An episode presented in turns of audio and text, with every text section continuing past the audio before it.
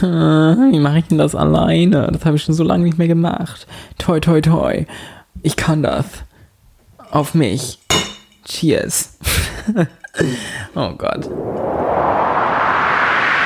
Es ist Freitagabend und du hörst Freitagabend.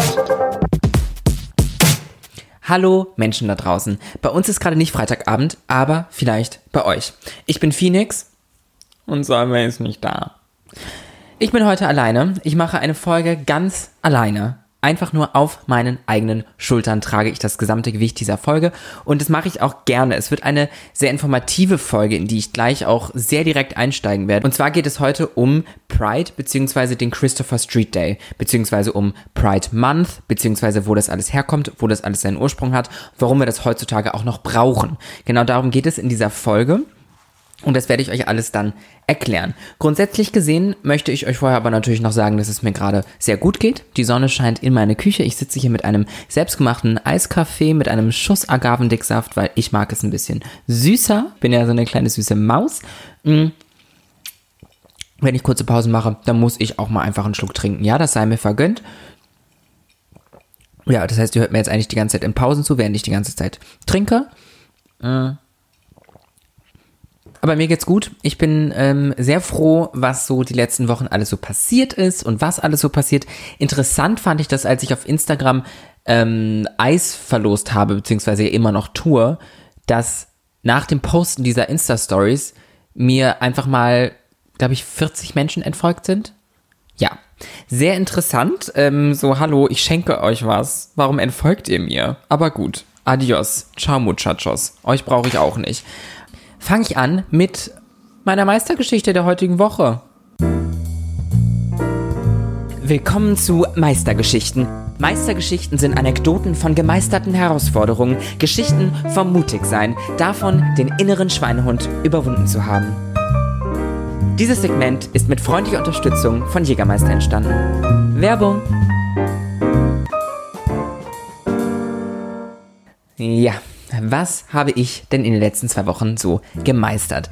Abgesehen von ganz vielen tollen beruflichen Erfolgen, die ich so gefeiert habe und noch feiern werde, auf die ich sehr stolz bin, folgt mir alle auf Instagram, at thisisPhoenix, da kann ich das am einfachsten kundtun und da werdet ihr das am einfachsten mitbekommen. Bin ich sehr stolz darauf, dass ich im Jahre 2020 nun zum zweiten Mal aufgehört habe zu rauchen. Ähm, es ist ganz schlimm. Ich hatte nämlich Anfang Februar, also ich hatte zum 1. Februar, glaube ich, aufgehört zu rauchen. Das auch richtig lange durchgezogen und richtig gut ausgehalten und richtig gut gemacht. Und dann so vor einem Monat, vor zweien, ähm, mich wieder verleiten lassen und denke mir halt auch so, wie dumm bist du eigentlich? Grundsätzlich gesehen muss ich aber auch eine Teilschuld, eine Mitschuld ich bin ein erwachsener Mensch, natürlich trage ich die Verantwortung dafür, aber eine Mitschuld möchte ich aussprechen gegenüber meinen Freunden, die selbst rauchen, weil wie oft mir eine angeboten wurde und so, ach komm, jetzt habt ihr doch nicht so. Das ist viel zu oft passiert. Man sollte Menschen, die etwas Gutes für sich selbst tun, ob sie nun nicht trinken, nicht äh, rauchen oder irgendwelche anderen Dinge konsumieren, wo man eigentlich vom Menschenverstand her weiß, das ist nicht gut, aber es trotzdem tut, sollte man andere Menschen dazu ermutigen, nicht zu trinken, nicht zu rauchen, nicht whatever zu tun und man sollte sie nicht dazu überreden. Dazu möchte ich an dieser Stelle noch kurz plädieren. Ich bin stolz darauf, dass ich wieder aufgehört habe zu rauchen und diesmal werde und muss ich es auch durchziehen, weil tatsächlich meine Homotherapie wohl doch schon früher beginnt als vor ein paar Folgen vermutet. Da haben sich ein paar Türen geöffnet, mit denen ich so nicht gerechnet habe, beziehungsweise die einfach schneller gingen als gedacht. Das war meine Meistergeschichte. Es ist gerade mittags, also früher Nachmittag. Ich werde mit meinem ähm, Eiskaffee anstoßen mit mir selbst und dabei natürlich an Jägermeister denken, aber ich kann um diese Uhrzeit gerade bei bestem Willen kein Jägermeister trinken. Auf mich das, was ich geschafft habe, auf euch. Ähm, macht sonst kurz Pause und denkt kurz an eure Meistergeschichte, bevor wir hier anstoßen. Was habt ihr gemeistert? Was habt ihr geschafft? Ich stoße heute mit, mit euch an diese Woche. Diese Woche geht es um mich und um euch. Cheers auf uns. Klasse. Mein Eiskaffee schmeckt toll. Tatsächlich weiß ich auch nicht so ganz genau, wie lang diese Folge wird, aber sie wird eben ab jetzt auch relativ informativ demnach äh, könnte ich mir vorstellen, dass eure Gehirne auch dann vielleicht schon nach ähm, 20, 30 oder 35 Minuten sagen, ja, jetzt ist dann auch mal gut und das ist dann auch mal okay, würde ich behaupten. Es geht in den nächsten Wochen spannend weiter, was den Podcast angeht. Ich habe schon sehr viele spannende Gäste angefragt, die auch schon zugesagt haben. Das ist immer wichtig bei Anfragen, dass die Leute auch zusagen, weil dann wird es erst so richtig spannend. Da habe ich ganz viele tolle Aufnahmen geplant in den nächsten Wochen. Das heißt, es wird super. Ich wurde auch immer wieder gefragt, ob ich nicht wieder ein erstes Date im Podcast haben kann, was ich ja mit einem jungen Mann vor mittlerweile über einem Jahr, vor zwei Jahren mal hatte. Und tatsächlich gibt es da auch aktuell wieder einen neuen Kandidaten, der dazu eventuell bereit ist, ähm, mit mir ein blind erstes Date im Podcast zu haben. Also seid gespannt, bleibt dran und jetzt widme ich mich dem Thema Christopher Street Day Pride. Grundsätzlich möchte ich vorweg sagen, das ist hier alles auf meinen Mist gewachsen und auf meine Recherchen. Meine Quellen findet ihr alle in den Show Notes. Dennoch hoffe ich, dass ich mich an keiner Stelle unsensibel bzw. falsch ausdrücke. Grundsätzlich habe ich versucht, bei allen Quellen, die ich verwende, die Sprache inklusiver zu gestalten, als sie in dieser Quelle äh, von damals oder auch aktuelle Quellen, wie die äh, Sprache dort ist. Ich habe versucht, sie überall inklusiver zu machen. Wenn ich an manchen Stellen eben aber zitiere, äh, ist das eben in Anführungsstrichen, wenn dann eben von einer Homo-Bewegung oder von, von, von den Schwulen gesprochen wird, das ist natürlich in, in meiner Sprache, in meiner Welt ist das die gesamte LGBTQIA Plus Community, aber das werdet ihr später wahrscheinlich noch merken. Wir gehen erstmal zeitlich ganz weit zurück. Für die, die sich ein bisschen auskennen, wir gehen so weit zurück, wir gehen weiter als Stonewall zurück aber nicht weiter als die Neuzeit. Also wir beschäftigen uns mit der Neuzeit. Natürlich gibt es Aufzeichnungen über homosexuelle Liebschaften und alles, was da so passiert ist, eigentlich schon seit es Aufzeichnungen gibt. Ähm, das ist natürlich klar, also auch schon vor Christus. Wir, wir steigen aber eben ein in der, in der Neuzeit. Das ist in Europa ungefähr um 1500. Im Jahre 1726 gab es den ersten Moment, in dem ein Mann in Anführungsstrichen offen zu seinem Schwulsein stand. Damals hieß es dann, dass er sich nicht für seine Sodomie geschämt hat. Sodomie, für alle, die jetzt nicht direkt wissen, was dieses Wort bedeutet, Sodomie ist ein religiöses christliches Konstrukt für sündliches Sexualverhalten, das nicht der Fortpflanzung in der Ehe dient. Und dieser Mann hat sich also für die Sodomie, die ihm vorgeworfen wird, nicht geschämt. Und zwar war das William Brown. Er wurde verhaftet, nachdem er in London eine Cruising Area verlassen hat, beziehungsweise sich da rumgetrieben hat, wie auch immer man das bezeichnen möchte. Eine Cruising Area, für alle, die nicht wissen, was das ist, ist ein Gebiet, in dem vorzugsweise schwule Männer Sex haben und das ist meistens in irgendwelchen Parks und gibt es wie, äh, wie wir an dieser Geschichte hören, schon seit äh, 1726 und gibt es auch heute noch und gab es auch davor wahrscheinlich schon ähm, in irgendwelchen Parks, hinter irgendwelchen Büschen. Und die sind meistens auch dann ähm, quasi in der Szene bekannt, wo die sind. William Brown wurde nun also verhaftet, als er diese Cruising Area verlassen hat. Und das Besondere daran ist, was er danach gesagt hat. Und zwar, dass er sich eben nicht schämt, was er da gemacht hat, hat er sich ja auch nicht für zu schämen. Dennoch war das was, was Besonderes. Er wurde verurteilt, ähm, er wurde an den Pranger gestellt, was damals ja wirklich noch bedeutet, dass ein Mann, Mensch dort hingestellt wurde, wo diese, diese Redensart hat ja diesen Ursprung, an den Pranger gestellt zu werden, weil Menschen da wirklich mal dran gestellt wurden. Außerdem musste er eine Geldstrafe zahlen und für zwei Monate ins Gefängnis. In Europa und den USA waren die 1920er Jahre ein verhältnismäßig offenes Jahrzehnt, in denen es queeren Menschen wenigstens in Safe Spaces möglich war, sich auszuleben. Es gab zum Beispiel auch bekannte Songs, in denen Andeutungen zu Homosexualität oder ähnlichem gemacht wurden und es schien sich alles in eine offenere Gesellschaft zu entwickeln, aber dann kamen die 1930er Jahre und die LGBTQIA Plus Community wurde wieder verfolgt, was bis zu den 1960er Jahren anhielt. In diesen besagten Jahrzehnten haben viele LGBTQIA-Plus-Personen ihre Sexualität bzw. Geschlechtsidentität selbst als krank oder minderwertig angesehen und jegliche Facetten, die von der heteronormativen Norm abwichen, versteckt und nur heimlich ausgelebt. Sie haben versucht, sich so gut es ging zu verstecken und vorsichtig und subtil für mehr Toleranz einzustehen. Ein Versuch war die internationale Zeitschrift Der Kreis. Hier wurden von 1943 bis 1967 unter Verwendung von Pseudonymen Texte von queeren Autoren veröffentlicht. Das ist jetzt zum Beispiel eine Stelle, wo ich queere Autoren eingefügt habe, wo in meiner Quelle stand schwule Männer und ich gehe einfach davon aus, dass nicht jeder dieser Personen wirklich ein schwuler Mann war, von dem dort berichtet wurde, aber wie gesagt, in, in fast allen Quellen ist ständig und überall nur von schwulen Männern die Rede, was vor allem, wie die Geschichte nun weitergeht, äh, wirklich einfach absurd ist irgendwo. Kommen wir zurück zu Pride bzw. Christopher Street Day bzw. grundsätzlich Demonstrationen, was es am Ende ja sind. Und da gab es die erste am 19. September 1964, also nach dem Zweiten Weltkrieg. Da gab es in New York die erste Demonstration für die Rechte Homosexueller. Diese Demo umfasste eine Mahnwache von zehn Personen, vier homosexuelle und sechs heterosexuelle Unterstützer, Männer wie Frauen, Sie setzten sich gegen die Ausmusterung und Entlassung von Homosexuellen aus der US-Army ein. In den USA und Europa gab es in den folgenden Jahren immer wieder Proteste und Demonstrationen und es schlossen sich Gruppen bzw. Organisationen zusammen. Alles im Vergleich zu heute natürlich in wahnsinnig kleinem Rahmen. Kommen wir zu Stonewall.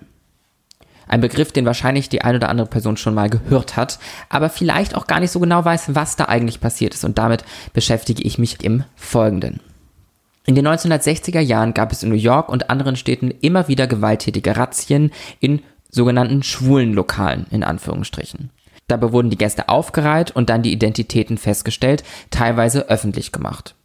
Verhaftet wurden wegen anstößigem Verhalten Angestellte, Menschen in geschlechteruntypischer Kleidung und Menschen ohne Ausweis. Grundsätzlich gesehen waren Bars für Homosexuelle bzw. die LGBTQIA-Plus-Community aber legal. Das sei dazu gesagt. Das Stonewall Inn ist eine Bar in der Christopher Street in Greenwich Village und sie geriet ins Visier der Polizei, da dort hin und wieder spärlich bekleidete Go-Go-Boys auftraten, was nicht überall der Fall war. Außerdem wurde sie von der Mafia geführt und dort hatten diejenigen Zutritt, die in andere queere Bars nicht durften. Obdachlose Jugendliche, Latinas, schwarze Drag Queens, schwule Sexarbeiter und auch Lesben. In andere Bars durften die einfach nicht rein, obwohl es auch queere Bars waren. In der Nacht von Freitag, dem 27. Juni auf Samstag, den 28. Juni 1969, fand um halb zwei in der Nacht eine der üblichen Razzien statt. Ungewöhnlich daran war zunächst auf jeden Fall die Uhrzeit, denn normalerweise wussten die Betreiber vorab Bescheid und die Razzien wurden am frühen Abend durchgeführt, sodass anschließend das Hauptgeschäft ganz regulär durchgeführt werden konnte. Nachdem die acht eingetroffenen Polizisten die Identitäten festgestellt hatten, wurden die Besucher wie immer nach und nach nach draußen geschickt und normalerweise gingen sie nach Hause. In dieser Nacht aber nicht. Die, die nicht verhaftet wurden, blieben vor dem Stonewall Inn stehen. Andere Menschen in der Christopher Street kamen dazu und Verhaftete wehrten sich erstmals gegen die Verhaftung. Es kam das Gerücht auf, dass das übliche Schmiergeld in dieser Nacht nicht an die Polizei gezahlt wurde. So fingen die Menschen an, Pennies auf die PolizistInnen zu werfen, woraus dann Flaschen und Ziegelsteine wurden. Welche Person den Aufstand begonnen hat, also von wem es ausging, ist nicht hundertprozentig sicher geklärt. Dennoch möchte ich euch die drei Personen vorstellen, um die es immer wieder geht, wenn es darum geht, wer den ersten Stein sinnbildlich geworfen hat oder eben auch nicht nur sinnbildlich, sondern ganz wirklich den ersten Stein geworfen hat es gibt eben verschiedene Geschichten, wer wirklich angefangen hat. Ich gehe davon aus, dass sich im aufkommenden Durcheinander die Dynamik durch alle Anwesenden und eben im Besonderen der folgenden drei Personen entwickelt hat. Die ersten Steine bzw. Flaschen sollen Marsha P. Johnson und Sylvia Rivera geworfen haben. Marsha P. Johnson kam aus New Jersey, lebte dann aber im LGBTQIA freundlichen Viertel Greenwich Village, wo auch das Stonewall Inn ist. Sie ist eine schwarze Transfrau, Drag Queen, Sexarbeiterin und Aktivistin. Sylvia Rivera, eine Freundin von Marsha P. Johnson, wurde in New York in eine Familie venezuelischer und puerto-ricanischer Abstammung geboren. Sie wurde als Kind zur Waise. Sie war ebenfalls trans und begann in ihrer Grundschulzeit sich zu schminken. Deshalb wurde sie im Alter von zehn Jahren von ihrer Großmutter, die sich bis dato um sie kümmerte, verstoßen und war so obdachlos. Sie verdiente sich Geld als Prostituierte und wurde dann von einer New Yorker Drag Queen Community aufgenommen. Außerdem wurde von Augenzeugen berichtet, dass von Stormy de la Verrie, ich bin unsicher, wie man den Namen ausspricht, ein Auslöser war. Sie war eine lesbische Frau, die in New Orleans als Tochter einer afroamerikanischen Mutter geboren wurde. Ihre Mutter war aber Dienerin der Familie ihres weißen Vaters ich konnte über sie und ihr Leben vor Stonewall nicht wahnsinnig viel rausfinden, außer dass sie von Anfang an viele Probleme mit Mobbing hatte, auch in ihrer Jugend schon. Und hier wird für mich nochmal deutlich, wie falsch es ist, dass überall in meinen Quellen von schwulen Bars oder schwulen Bewegungen die Rede ist. Drei Frauen haben hier ganz offensichtlich den Grundstein gelegt, die ja nicht schwul waren. Zurück in das Jahr 1969, in die Nacht in der Christopher Street, die Geschichte schrieb. Marsha P. Johnson war zu dieser Zeit übrigens 24 Jahre alt, Sylvia Rivera war 18 und Stormy de la Verrie 49 Jahre alt. Da in der Vergangenheit von der queeren Community bei diesen Razzien so gut wie kein Widerstand geleistet wurde, waren die PolizistInnen sehr überrascht. Da sie nur zu acht angerückt waren und so überrascht von der ganzen Situation waren, waren diese PolizistInnen sehr schnell überwältigt und flüchtigten sich in die Bar. Immer mehr Menschen strömten herbei. Gerufen wurde dazu Gay Power. Letztendlich standen 2000 protestierende Personen 400 PolizistInnen gegenüber. Denn die hatten offensichtlich auch Verstärkung gerufen. Die Polizei versuchte die Menge auseinanderzutreiben, was früher oder später auch passierte. Gesellschaftlich typisch weiblich präsentierende Männer, also zur damaligen Zeit hätte man es ausgedrückt eben in femininer Kleidung oder feminin aussehende Männer, wurden in dieser Nacht zu einer Vielzahl von der Polizei misshandelt und es gab 13 Festnahmen. Die Lage beruhigte sich dann gegen 4 Uhr. In den folgenden Nächten gab es dort immer wieder gewalttätige Proteste, in denen sich die Wut über die Polizeigewalt entladen hat. Es haben sich in diesen Nächten tausende Personen an diesen Protesten für die Rechte der LGBTQIA-Plus-Community eingesetzt, was fünf Jahre zuvor bei der vermutlich ersten Demonstration für die Rechte Homosexueller nur zehn Personen waren. Die Kräfte, die lange Zeit vor dem Aufstand unter der Oberfläche gebrodelt hatten, kamen nun für die gesamte Gesellschaft zum Vorschein. Die Gemeinschaft, die sich durch LGBTQIA+ freundliche Organisationen in den Jahrzehnten gebildet hatte, waren die ideale Grundlage für die offene Befreiungsbewegung. Ende Juli formierte sich die Gay Liberation Front in New York. Und Ende des Jahres war sie in vielen Städten und Universitäten des Landes vertreten.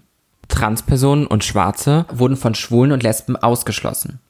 1973 durften Transpersonen nicht mehr Mitglied der Organisation sein, weil sich die binär identifizierenden Schwulen und Lesben damit bessere Chancen für ein Antidiskriminierungsgesetz versprachen so absurd, weil so viele der ProtagonistInnen in der auslösenden Nacht im Stonewall Inn trans und oder schwarz waren. Bald darauf wurden weltweit ähnliche Organisationen gegründet. Unter anderem in Kanada, Frankreich, Großbritannien, Deutschland, Belgien, den Niederlanden, Australien und Neuseeland. In den folgenden Jahren hat die Organisation Gay Liberation Front im Gedenken an den Stonewall-Aufstand einen Marsch vom Greenwich Village zum Central Park organisiert. Zwischen 5.000 und 10.000 Menschen nahmen an diesen Märschen teil. Damit war die Tradition des Christopher Street Days, CSD, begründet. Mit der viele Gay Pride-Bewegung seither im Sommer das Andenken an diesen Wendepunkt in der Geschichte der Diskriminierung der LGBTQIA-Plus-Community feiern.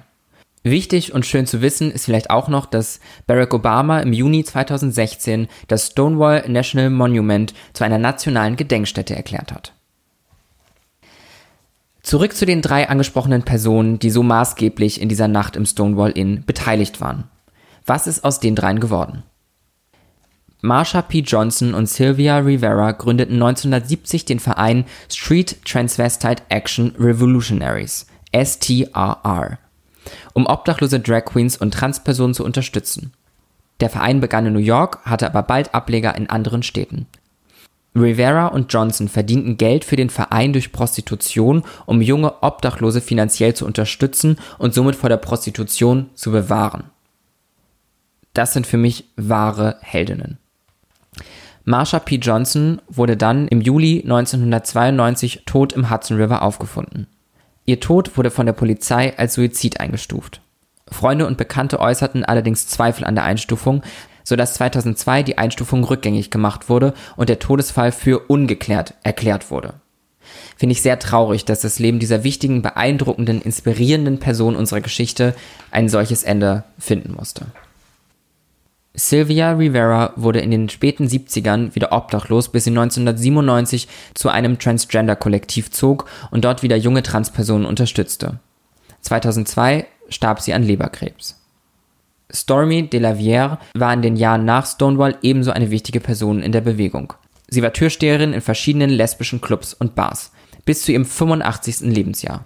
Und sie war sehr bekannt dafür, wie sie über die Bürgersteige lief, weil für viele lesbische Frauen und natürlich auch alle anderen war sie eine große Inspiration, ganz besonders in Sachen Mode und Stil. Sie war eine sehr große androgyne Person und zeigte, dass Frauen ebenso die als männlich deklarierte Kleidung tragen können. Stormy ist dann leider erkrankt und verstarb im Jahre 2014. Dadurch, dass sie aber bis 2014 gelebt hat, wurde sie zum Glück noch sehr wertgeschätzt. Und es gibt auch auf YouTube ihr Memorial, das man anschauen kann, mit sehr inspirierenden, interessanten, emotionalen Reden und Einblicken in ihr Leben. Und heute? In den Jahren nach Stonewall entstanden in mehreren Ländern Demonstrationen in Gedenken an die Geschehnisse und für den weiteren Kampf der Rechte der LGBTQIA-Plus-Community. In Deutschland gab es diese erstmals am 30. Juni 1979 in verschiedenen großen Städten mit jeweils etwas unter 500 Teilnehmern. Der größte CSD Europas fand 2002 in Köln mit 1,2 Millionen Beteiligten statt. Grundsätzlich muss man natürlich sagen, dass sich die Demonstrationen immer mehr in Umzüge bzw. Paraden entwickelt haben. Und ja, es gibt mittlerweile vieles, was an einem solchen Tag auch gefeiert werden sollte. Und es ist schön, wenn das Gedenken an Stonewall heute so positiv stattfindet. Aber es wird auch viel über die Stränge geschlagen. Ich unterstelle vielen TeilnehmerInnen der Pride- und CSD-Demonstration der letzten Jahre, dass sie gar nicht wissen, worauf dieser Tag beruht. Es geht um Party, Alkohol, Drogen und Sex. Und das finde ich problematisch. Meiner Meinung nach darf es Partys rund um die Demonstration geben, man darf fröhlich sein und Fortschritte in der Gesellschaft feiern, aber wir haben noch einen weiten Weg vor uns. Und den dürfen wir uns nicht selbst verbauen, indem wir unserer eigenen Demonstration die Ernsthaftigkeit nehmen. Hier in Deutschland und auch in anderen Ländern haben wir schon viel für die LGBTQIA-Plus-Community erreicht. Es geht für mich aber um zwei Kernthemen, wenn wir am Christopher Street Day auf die Straße gehen. Der Kampf für die Rechte aller Minderheiten der LGBTQIA-Plus-Community und ein Zeichen zu setzen, um Druck auf die nationale und internationale Politik aufzubauen, um auch in anderen Ländern, wie für uns wohl am nächsten Polen, Diskriminierung zu verhindern. International ist das natürlich ein riesiges Thema und jetzt auf verschiedene Länder einzugehen, auch in, in Afrika, in Asien äh, und Amerika und überall, würde jetzt ein bisschen den Rahmen des Ganzen sprengen. Grundsätzlich gesehen reicht aber ja schon, wie eben angedeutet, der Blick nach Polen, wo es jetzt LGBTQIA freie Zonen gibt. Wir hier in Deutschland müssen Druck auf unsere Politik ausüben, damit die Politik und unsere Regierung in Europa, in einem so wichtigen Land Europas, nämlich Deutschland, wir haben so viel Macht und diese Macht muss positiv genutzt werden und es muss Druck ausgeübt werden auf die Regierung von Ländern wie zum Beispiel Polen. Aber welche Punkte meine ich national? Schwule dürfen hier in Deutschland doch alles. Punkto 1, Blutspenden. Transsexuelle Personen mit sexuellem Risikoverhalten dürfen kein Blut spenden. Was alleine schon sprachlich absolut diskriminierend ist. Und ganz offensichtlich können Menschen jeden Geschlechts und jeder sexuellen Orientierung, wie es genannt wird, sexuelles Risikoverhalten an den Tag legen. Bekannt ist ja, dass lange Zeit in zahlreichen Ländern Schwule kein Blut spenden durften. In Deutschland dürfen schwule und bisexuelle Männer seit 2017 Blut spenden. Aber nur, wenn sie zwölf Monate keinen Sex mit einem Mann hatten. Diese Frist hat keine fachliche Grundlage und ist willkürlich gewählt. Grundsätzlich beruht dies darauf, dass im letzten Jahrhundert schwule Männer eine große Risikogruppe für HIV waren. International ist es so, dass die Regelung mit einer Frist auch in anderen Ländern für schwule und bisexuelle Männer angewandt wird. Hier handelt es sich aber um fachlich sinnvollere Fristen, wie zum Beispiel drei Monate in den USA oder England. Ein weiterer Punkt für mich ist die Hormontherapie von Transpersonen beziehungsweise der gesamte Weg der Transition, der wahnsinnig kompliziert ist und mit viel Aufwand verbunden ist und ganz viel Kraft kostet. Angefangen dabei, dass das Spektrum Geschlecht an vielen Stellen nach wie vor sehr binär verstanden wird. Auch auf dem Weg der Transition gibt es für manche fachlich darauf spezialisierte PsychotherapeutInnen nur Mann und Frau und nichts dazwischen. Zum ganzen Ausmaß der Transition und dem, den zahlreichen Richtlinien wurde ich schon oft gefragt, ob das nicht auch gut ist, damit man beispielsweise vor der Hormontherapie sich auch wirklich sicher ist, dass man den richtigen Weg geht. Tatsächlich habe sogar ich diese Frage in diesem Podcast schon mal meinem Gast Chris gestellt. Und seither zitiere ich tatsächlich seine Antwort, auch wenn ich das gefragt werde. Die Suizidrate der Trans-Community ist wahnsinnig hoch. Beispielsweise die Suizidrate transgender Jugendlicher ist 5,9 mal höher als der Durchschnitt. Das liegt natürlich an vielen Faktoren, beispielsweise die Diskriminierung, die Transmenschen erfahren, aber auch der langwierige Weg hin zu dem persönlichen Ideal ist Grund für diese Verzweiflung. Natürlich kann man das Leid von Menschen nicht gegeneinander aufwiegen, das möchte ich keinenfalls tun. Dennoch muss man sich fragen, ob Depression und Suizid auf der einen Seite oder Cis-Menschen oder sich anders identifizierende Menschen auf dem Spektrum die sich selbst entdecken und für gewisse Zeit eine Hormontherapie machen oder auch andere Schritte einleiten, schwerer wiegt. Ein Name oder das Geschlecht im Personalausweis sollte man immer wieder zurückändern können. Eine Hormontherapie hat nicht direkt irreversible Auswirkungen auf den Körper. Im Regelfall reden wir hier von beispielsweise Unfruchtbarkeit oder anderen äußerlichen Veränderungen am Körper, die bei Absetzen der gegengeschlechtlichen Hormontherapie sich nicht wieder in den Ursprungszustand zurückverändern. Dafür muss man aber mehrere Monate Hormontherapie gemacht haben. Schlussendlich kann man das für mich aber auch einfach darauf runterbrechen, dass die LGBTQIA-Plus-Community und unsere Unterstützer auf die Straße gehen sollten, solange die Zahl der Gewalttaten durch queeren Hass motiviert sogar steigen und nicht weniger werden solange ein Drittel der Transmenschen auf der Arbeit benachteiligt wird, solange im Fußball kein aktiver Spieler sich als schwul oder bi outen kann, solange lachend Fotos von mir in der U-Bahn gemacht werden, solange Personen der LGBTQIA Plus Community Hass von homophoben, transphoben und queerphoben Personen erfahren, müssen wir auf die Straße gehen und nicht für Party, Alkohol, Drogen und Sex. Das geht nach der Demo und an ganz vielen anderen Tagen im Jahr. Aber wir dürfen uns selbst die Ernsthaftigkeit nicht nehmen. Wie sehen Medienberichte zum CSD aus? Welche Fotos werden genutzt? Natürlich tragen hierfür die Medien die Verantwortung, dennoch ist es aber eben leider das Bild, was die letzten Jahre vom CSD vermittelt wurde, ausgelöst durch das, was dort passiert ist. Und das ist leider die Wahrheit. Wenn man etwas Schönes an den Corona-Verboten 2020 sehen möchte, ist es vielleicht das, dass der CSD 2020 in Deutschland der wohl politischste seit sehr vielen Jahren war. Warum es keine Hetero-Pride braucht, brauche ich an dieser Stelle, glaube ich, niemandem mehr zu erklären, der bis hier gehört hat, oder? Danke für eure Aufmerksamkeit und ich freue mich, euch beim nächsten CSD wieder auf der Straße zu sehen. Nüchtern. Aber in fancy Outfits bitte.